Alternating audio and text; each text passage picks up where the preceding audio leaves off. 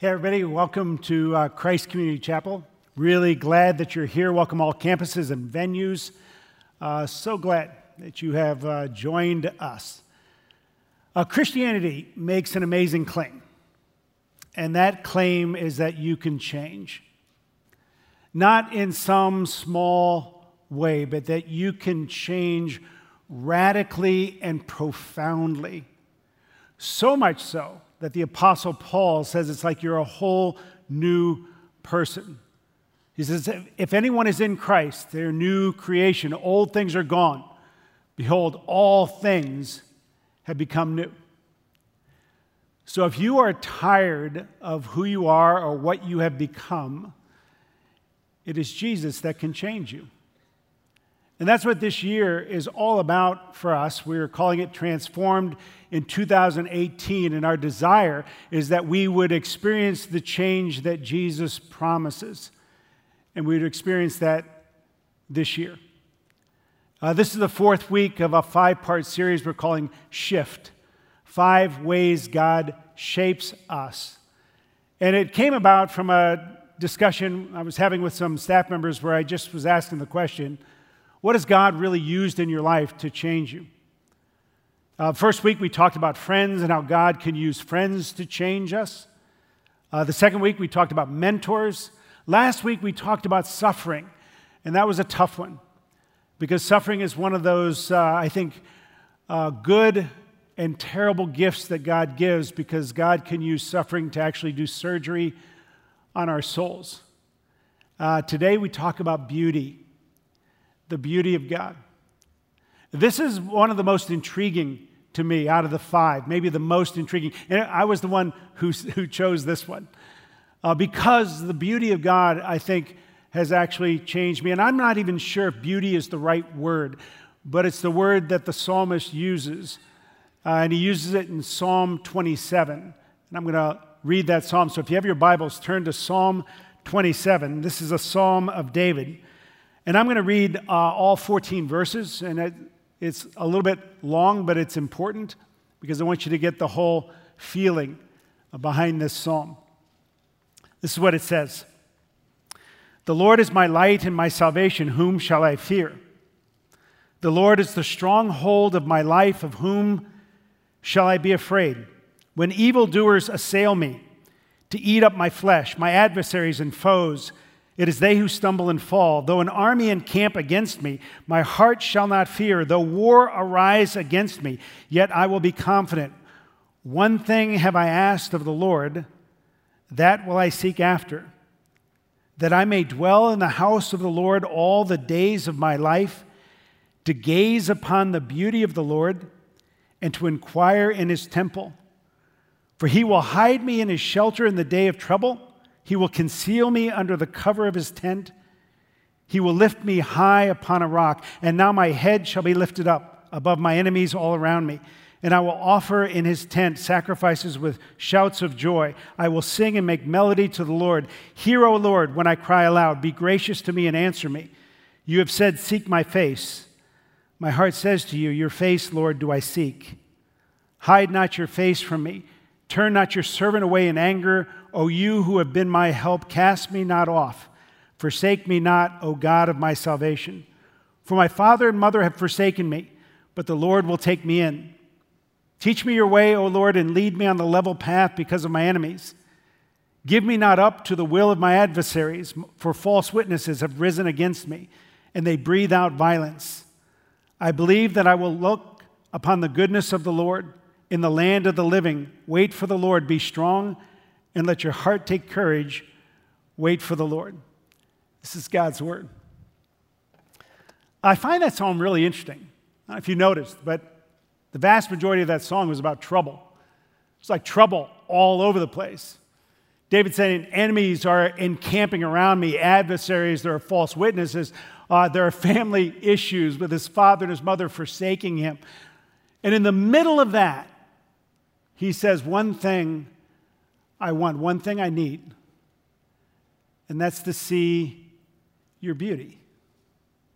And that seems so weird to me because it doesn't seem like beauty is particularly helpful, right? If I'm thinking about when I'm going to contemplate the beauty of God, I'm thinking about sitting on my deck at night on a beautiful night when everything is going well, and then I have time to think about how beautiful God is or must be.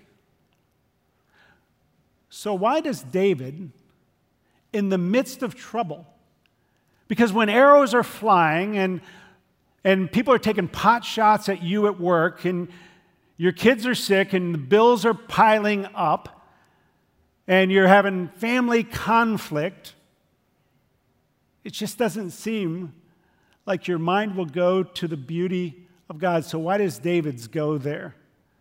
And what does it mean? Because David says this in the midst of all that trouble I only need one thing one thing will make me okay. And it's not safety, and it's not security, and it's not wealth, and it's not health, and it's not uh, peace, it's not even love. He says, One thing will make me okay, and that's if I can see your beauty. That's what I want. Uh, Tim Keller uh, said this, and I, I read it years ago, and I've been thinking about it for a long time.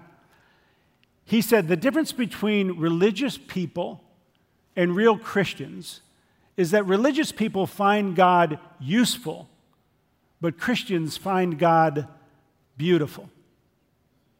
The difference between religious people and real Christians is that religious people find God useful, but Christians find God beautiful.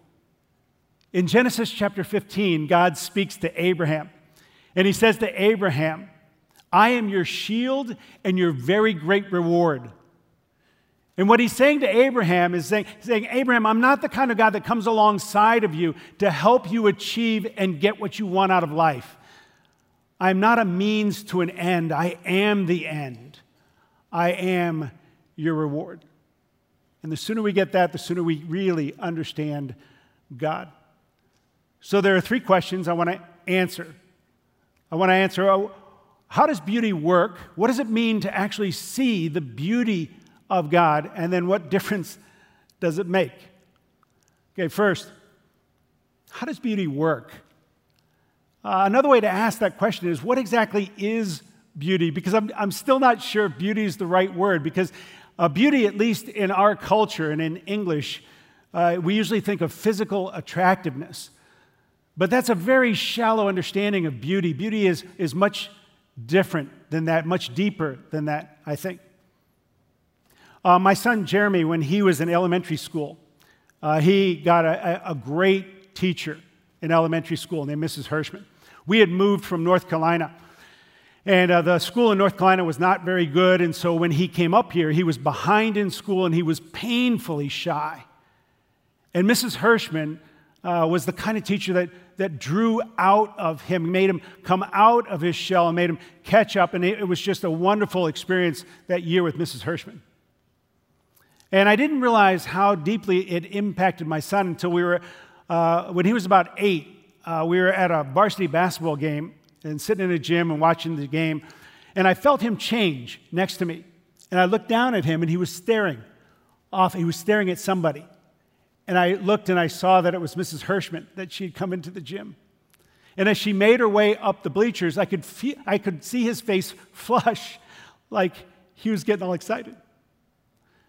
And no one else in the whole gym was paying attention to this middle aged woman who was walking up the bleachers because no one else saw her beauty quite like my eight year old son. And if I could have climbed into his little head at that time, I'm sure I would have heard the theme song for Miss America right then, right?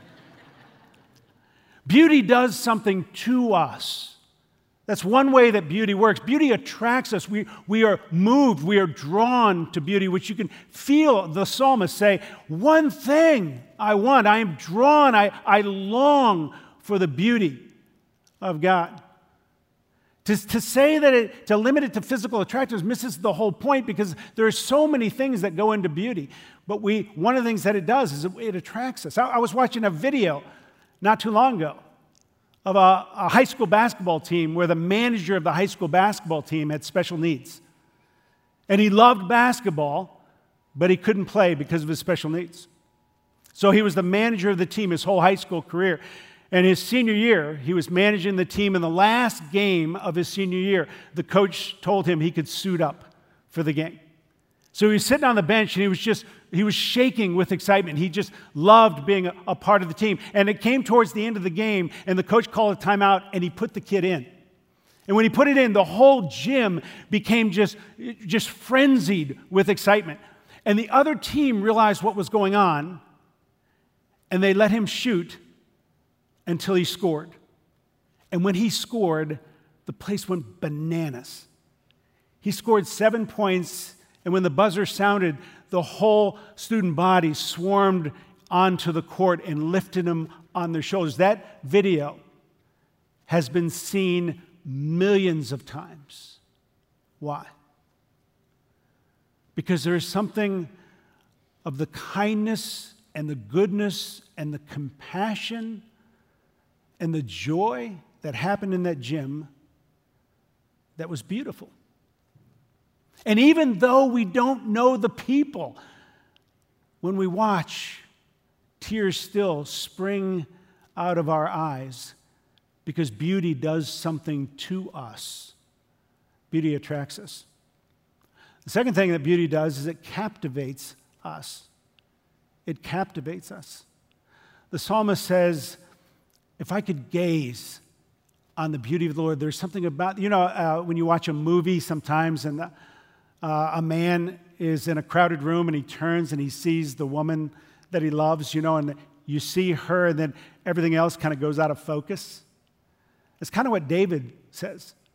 David says, If I could see your beauty, all these other things that are going on in my life would begin to fade away because of you. I remember driving uh, one evening in October, and I, I was driving up a hill, and there was an autumn moon just sitting on the top of the hill. It was huge and it was kind of yellow and orange. And I, and I remember just stopping and just looking at it because there is something about beauty that, that captures our hearts. And that's what the psalmist talks about. The final thing that beauty does is it, it restores us. It can actually do something deep down inside of us that nothing else can do. I, I remember talking to a friend who was really, really burned out. And he decided to, to fly to Florida and just sit on a beach, on a beach chair and look at the ocean. And he did it for three days. And he said, just looking at the, the power and the beauty of the ocean, I felt put me back together again. There is something that some of us do it with music. If you love music, you can go home, put on headphones after a hard day, and just have the beauty of music cascade over you until you feel your soul start to come back together again. David, in his most famous psalm, Psalm 23, talks about, he says, He restores my soul. And the beauty, just the beauty of Psalm 23, actually does something to people, which is why we read it so often at funerals. And when the last time you heard Psalm 23? Is tell you what, let's do this. Go ahead and close your eyes, and I'll recite Psalm 23. Just let it kind of flow over you right now. You ready? Close your eyes. The Lord is my shepherd. I shall not want. He makes me lie down in green pastures. He leads me beside the quiet waters. He restores my soul. He leads me in paths of righteousness for his name's sake. Even though I walk through the valley of the shadow of death, I will fear no evil, for you are with me. Thy rod and thy staff, they comfort me. You prepare a table before me in the presence of my enemies. You anoint my head with oil. My cup overflows. Surely goodness and mercy shall follow me all the days of my life, and I shall dwell in the house of the Lord forever. Okay, you can open your eyes. Some of you fell asleep. Beauty has the power to attract you, to captivate you, to restore you. That's how beauty works. Now, the question is what does it mean to see the beauty of God? Because I can't like take you and show you God in all of his glory.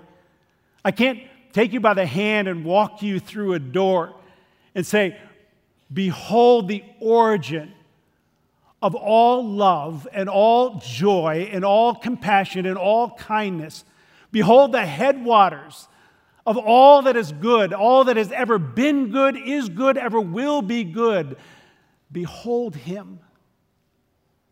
One day we will walk through those doors and we'll, we will see God in all of his glory and all of his beauty. Oh, by the way, and that's why, because you will see that someday, that's why most of our questions about heaven won't make any sense once we're there. Questions like Will, will my pet be in heaven? Will I recognize my spouse in heaven? If people go to heaven and they can, can they see what's going on here? And if, if so, does it make them sad? I've heard all those questions. The reason those, those won't make sense is um, if you've ever been to Niagara Falls, you know the closer you get to the, to the, the falls, the more you'll get little droplets of water on you because they, it makes a mist. Because of the gallons, the millions and millions of gallons of water that are endlessly cascading over those falls. Right? Every second, those produce these droplets. Your most beloved pet, tiny little droplet. The deepest joy you have ever experienced in this lifetime, droplet. Do you think you'll, you'll, you'll even consider for a minute the droplets of this life when you are plunged into the very headwaters of all joy, all love, all grace, all kindness, into the very depth of God Himself. So, how do we see the beauty of God? It's almost like uh, me taking you to see an artist and walking through a gallery of his work and as we walk through that gallery of his work, you get a, a deeper appreciation for uh, the artist, a, a deeper excitement of meeting the origin of this beauty. So uh, I read books. Most of you know that. And I read books mostly about the beauty of God, about God in one way or another. And every time I read something new about God's beauty that strikes me, I feel like I have to tell somebody. And the reason is because every time I tell somebody a story about the beauty of God, whether it be part of the, the macro beauty of God or the micro beauty of God, then I feel like I am more attracted, more captivated by this God who created all that is, but still loves me, loves you so passionately, so deeply that he cares about every part of your life. And there's something about that that can make life just stop and fill me with wonder. And more than that, there are times that can deliver me from fear, from anxiety, and from grief. That's what beauty can do. So I'm going to I'm going to tell you two stories about beauty, one about macro beauty, about um, kind of creation, and one about micro beauty, about God's love for a single person. I just because I, I learned these, these two things just this last uh, week and a half, because I've been on a reading binge. And this is the, I'll tell you the micro or the macro one first. This is about creation. You know, Genesis 1 1 says, In the beginning, God created the heavens and the earth.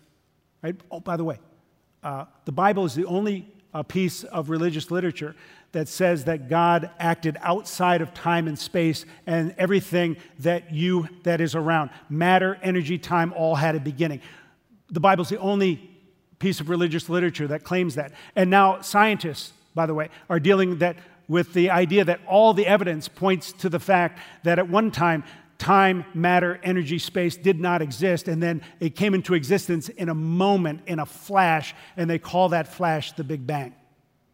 Right. But let me read you this other passage. This is from Colossians. This is one of my favorite passages. And it says uh, this this is talking about Jesus. Jesus, he is the image of the invisible God, the firstborn of all creation. For by him all things were created in heaven and on earth, visible and invisible whether thrones or dominions or rulers or authorities, all things were created through him and for him, and he is before all things, and in him all things hold together. I love that whole passage. There's something, I don't know, Niagara Fallish about that, right? So I like that. All right, so this is what I learned. You know, the universe is monstrously huge. It's actually 27.5 billion light years in diameter. And in the universe, there are all kinds, there are millions, maybe billions of different galaxies. And there are three types of galaxies. We know this now. There are elliptical galaxies, there are irregular galaxies, and there are spiral galaxies. Right? Uh, we exist in a spiral galaxy called the Milky Way. And the Milky Way really is the, is the only, the spiral galaxy is the only kind of galaxy that life can exist in. Um, what I'm telling you is what's called by scientists now, phys- uh, cosmologists call this the Goldilocks zone, which is where we live. You know, the, the old story about Goldilocks that, you know, one was too hot, one was too cold, one was just right. We live in a just right place. So we live in the only type of galaxy that can support life. Uh, we need, you need to have a rocky planet to support life, like the Earth. And then you have to have a star that's close by, about the size of our sun. But it has to be a Class G, third generation star, bachelor star. That's what they call it. And I didn't know that. Uh, stars sometimes come uh, in binary, they have two stars called binary stars. It has to be a bachelor star. You need a, a large moon that keeps that rocky planet tilted at just the right uh, tilt in order for life to exist.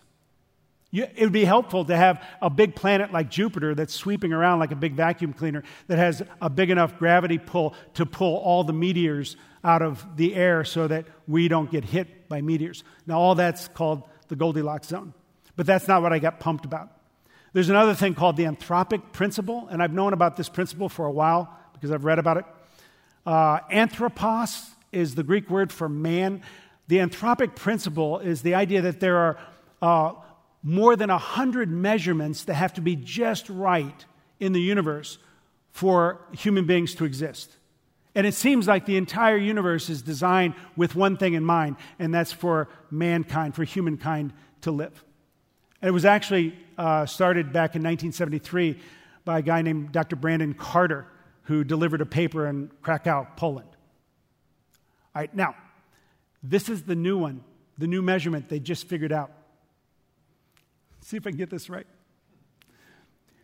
Um, one of the things they found out is uh, at the moment of the Big Bang, all matter came into existence. You know, you probably learned in science that uh, matter cannot be created or destroyed, which is true, which means that the matter that exists in the universe is all the matter there is. There's no ma- new matter being created. It's it's all, the, and what they found, what scientists have now discovered, is that it had to be just the right amount of matter. Because if there was more matter than what exists right now in all the planets and all the stars and all the meteors and all the universe, if there was just a little bit more matter, then what would have happened at the Big Bang is that it would have, it would have exploded into existence and then collapsed on itself because gravity would have pulled the matter in too fast. So you had to have just the right amount of matter. Now, how much more matter do you think would have to exist in order for the universe not to exist? Any guesses? About the size of a dime. that much more matter, and you would not exist.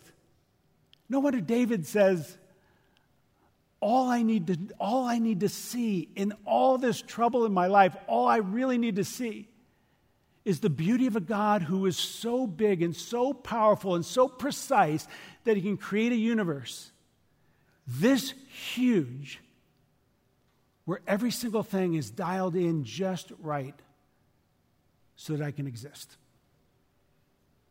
All right, that was one thing I learned. Here's the story, though. I like the story better than this. There's a woman named Stephanie Fast. She was born in Korea right at the end of the, of the Korean War. Uh, they, she thinks her dad was an American soldier. Her mom was a single mom.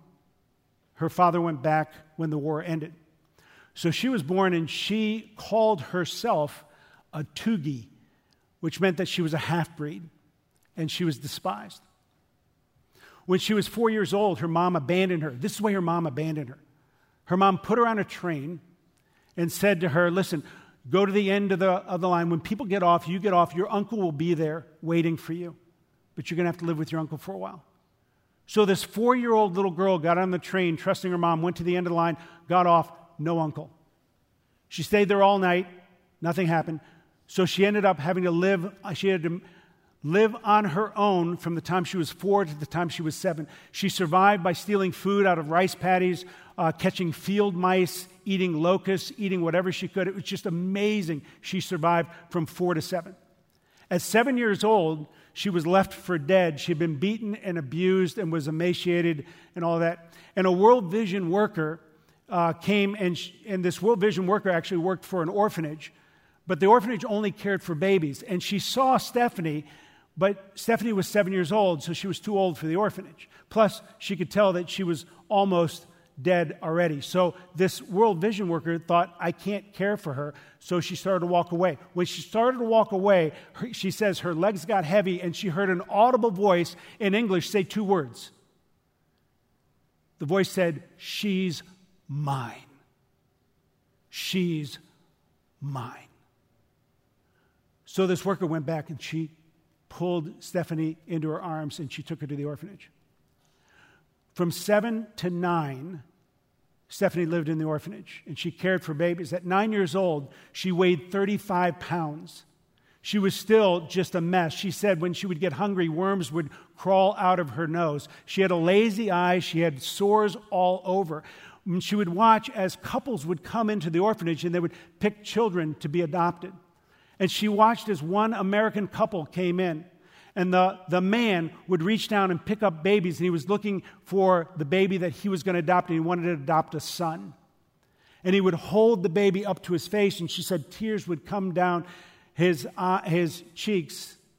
And she felt herself longing and moving closer to him, even though she didn't know why. And part of it was that she was just being attracted.